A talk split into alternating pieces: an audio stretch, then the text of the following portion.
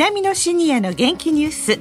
この番組は元気笑顔そして作ろう豊かな未来 JA 兵庫南の提供でお送りします。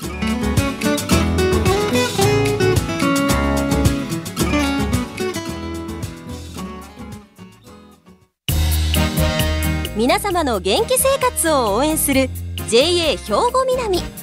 近畿最大級の農産物直売所虹色ファーミン。おすすめは JA 兵庫南エリアの新鮮な地元農産物。皆さんおはようございます。藤原まさです。南のシニアの元気ニュースの時間です。この番組は兵庫県の高齢者大学稲美野学園の元気なシニアの皆さんが気になったニュースや話題を取材しラジオを聴きの皆さんにお伝えしています。さて平成27年2015年の10月から放送してまいりましたこの稲美野シニアの元気ニュースなんですが今日の放送で最終回ということになりました。そこでこの番組の5年半を振り返ってみたいと思います。スタジオには3人の方にお集まりいただきました。兵庫県南野学園学園長の柳瀬敦子さん。そして第一期に放送サポーターをしていただいていた森本邦明さん。そして最初からずっとサポーターをしていただいております信原純子さんです。どうぞよろしくお願いいたします。よろしくお願いいたします。はい。さて柳瀬学園長、はい、この元気ニュースはねあの高齢者大学の学生さんがもう自ら放送の内容を企画して、現地で取材して出演までするというなかなかこう珍しい番組だったんですけれども、はい、学園長はどのように見てらっしゃいました？はい。あの私も3年前からえー、稲美野学園に来て、えー、ずっと見てきたんですけれども、はい、初めはですねあのシニアの方がラジオ番組で、まあ、レギュラー出演されるっていうのはどういうことだろうと思いました。私も今までラジオ番組出演したことありますけどもう緊張してしまってなかなか話もできないのに、はい、どういうことなんかなと思ったんですけれども、まあ、そうしたら皆さんはとっても知識も、まあ、経験も豊富でそれからあの地域のネットワークも広くて、はい、まあ、ですので番組の企画から取材先の交渉そして出演まで、うん、本当に自分たちで行われていることを知って本当に驚きました。はい、またあの取材先も県内だけじゃなくて県外ということで、まあ、そのあの情報量も素晴らしいなと思ったんですけれども、はい、本当にその企画力行動力それから仲間とのネットワークからパワー、うん、本当にあの驚きました、はい。えー、私もまあこれまで4回出演させていただいたんですけどなかなか不慣れでございましたけれども本当にあの貴重な経験だったなと思ってます。はい、はい、ありがとうございます。あの森本さんは第一期の放送サポーターでしたけれども、最初の頃ってどんな感じでした？えっとね最初はねやはりのプレッシャーがありましてね、ええ、まず何を話せばいいのかという、はい、題材集め、え、それでもどないしようかなという形でまたまたまその当時のメンバーといろいろ話して高齢者が今一番関心があるのは何だろうと。で、当時はですね、やはり特殊詐欺というのが非常に流行っておりましてね、はい、そしたら一遍特殊詐欺についてやってみようかなという形で、えー、県の過去も加古川にありますけどもそこでいろいろとお世話になってお話をさせていただいたんです。はい、ただまああの高齢者にまあできるだけ分かりやすくこういうようなことに引っかかってはダメですよという話をしたい思って、まあ、やっていったわけですけども、まあ、やり始めるとなかなか難しいもんでね、えー、放送業務に携わってる人はもうすごいなと。もうこんなもんなかなかできないに違うかなというような懸念もあったんですけども、はい、まあそれでもなんとかかんとか頑張ってよかったと思います。うん、まあ非常にはそういうような先ほど学園長が話されたように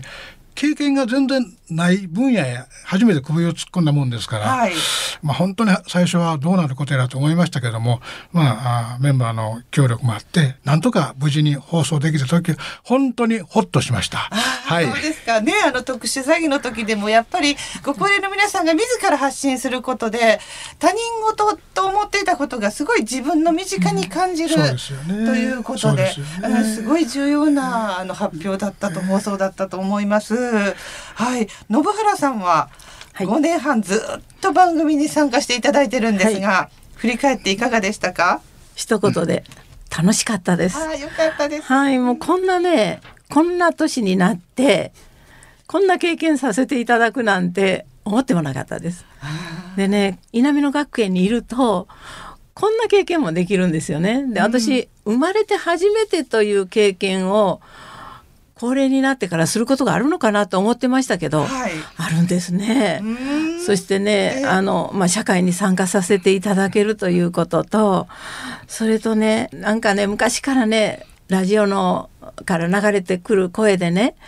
海の見えるスタジオっていうね言葉があって、はい、初めてねこのスタジオへ寄せていただいた時にねいやあの通りやわって聞いてた通りやわと思ってね、それも嬉しかったしなんかねあの本当に嬉しいです。はい、であの私もこれで終わるのは少し残念ですけれども、えー、もしかしたらまたご縁があるかもしれません。ね、でもね、はい、信原さんは本当に頑張り屋さんで、あのどうしてもねあのラジオ聴きの皆さんも気づいてらっしゃると思いますけれども、うん、原稿にすると、原稿を一生懸命読むというふうな、最初はそんな感じだったんですが、信原さんはこの原稿っていうのは話し言葉ではないよというお話をした時に原稿を書いてきてこれを話し言葉にするにはどうしたらいいですかっていう食らいついてきはるんですよ。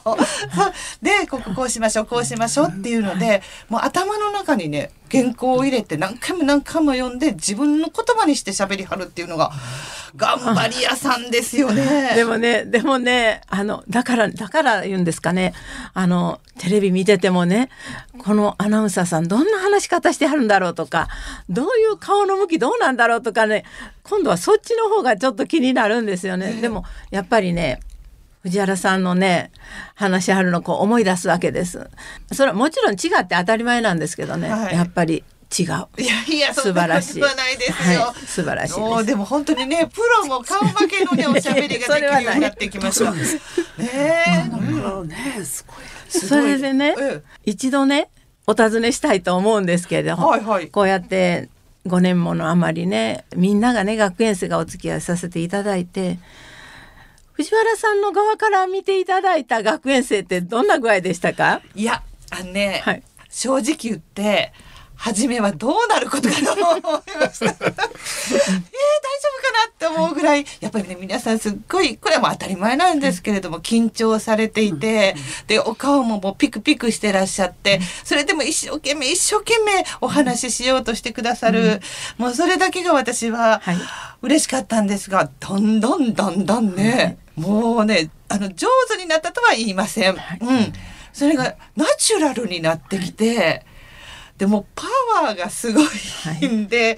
あの最初怖い顔してこちらの方のねスタジオに入ってこられた方ももう本当楽しんでますよっていうオーラがいっぱい出てくるようになった時に、うん、私もすんごくほっとしました、うん、ありがとうございます。ありがとうございます。ねもうねあの皆さん最初はね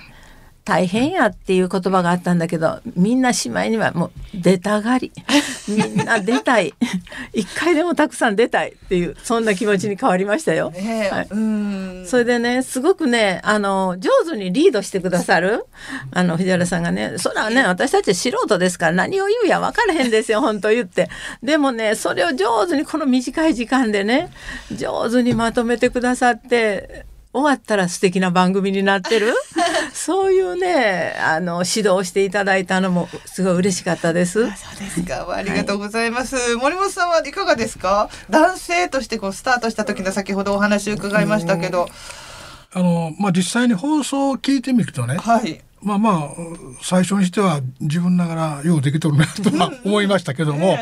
ただあの今野村さんがおっしゃったようにやはりそのリードして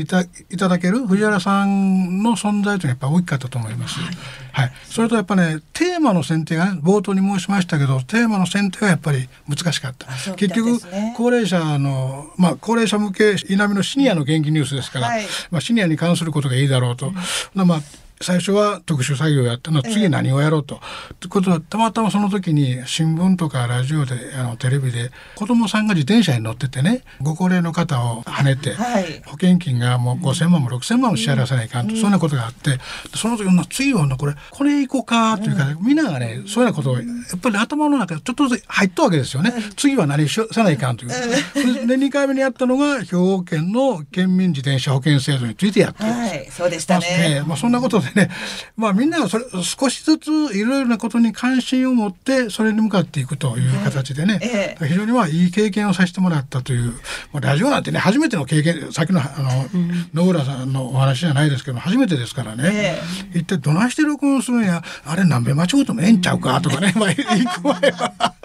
まあまあそれなりにプレッシャーはありましたけどまあまあ楽しい時間が過ごせたで非常にいい経験をさせていただいたということはあります。学園長いかがですか、えいやすごいにっこり笑いながら。いや私なんかやっぱりねあの自分の言葉で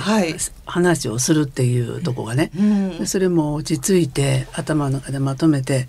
話ができるのはすごいなってなかなかできません。やっぱりそういう意味ではねもうここでの経験ってす。ごいですね。いやなかなか身につくもんじゃないなと思いつつ、でも、あの稲美野学園の人はやっぱりいろんなところで自分の体験発表したりする機会もあったりするので、まあ、そういう意味ではそういう、まあ、あの積み重ねもあるのかなとは思いますけどね、素晴らしいですね。先生でもあのラジオの体験はまた別格です。うん、そうですもう電波で流れてるんですから。そうなんです。やっぱり聞いてくださっている、はい、知らない方が皆さん聞いてくださっている、はい、でお便りも同い年、まあちょっと下ぐらいの人たちがこんな高齢者になりたいなっていう。元気ですねっていう お便りをいっぱいいただくというのは、すごいですね、聞いてくださってる方が本当にそのパワーもいただきましたね。そうですね。うん、そういう意味では視聴者の方のそういう声ってありがたいですね。ねねそうですね。じゃあもう本当時間の方も来てしまいました。語れば尽きない、はい、私たちの思い出なんですけれども、あの最後にですね、ラジオを聴きの皆さんに柳瀬学園長から一言いただけますか？はい。えー、長い間この番組を聞いていただきました、えー、皆様ありがとうございました番組を本日で終了しますけれども、まあ、この番組で経験したことを生かして様々な形で元気シニアの情報発信をしていきたいと思っていますのでこれからも楽しみにしてください。また稲美野学園ではシニアの方々の学びを応援するプログラムを多彩に用意をしておりますのでお待ちをしております、はい、えー、入学生も募集中です、え学園の情報はホームページをご覧いただければと思います。え最後に、えー、元気ニュースをお聞きいただいた皆さん、そして活躍いただいた放送サポーターの皆さん、そして稲美野学園を温かく見守っていただいて、スムーズに進行していただいたパーソナリティの藤原正美さん、そして番組に携わっていただいたすべての皆さんに感謝します。どうもありがとうございました。ありがとうございました。皆様の元気生活を応援する JA 兵庫南近畿最大級の農産物直売所虹色ファーミンおすすめは JA 兵庫南エリアの新鮮な地元農産物。南のシニアの元気ニュース。お別れの時間となりました。本当最終回になりました。ちょっと寂しいですけれども。でも皆さん本当最後までお聞きいただきましてありがとうございました。南のシニアの元気ニュース。この番組は元気笑顔そして作ろう豊かな未来 JA 兵庫南の提供でお送りしました。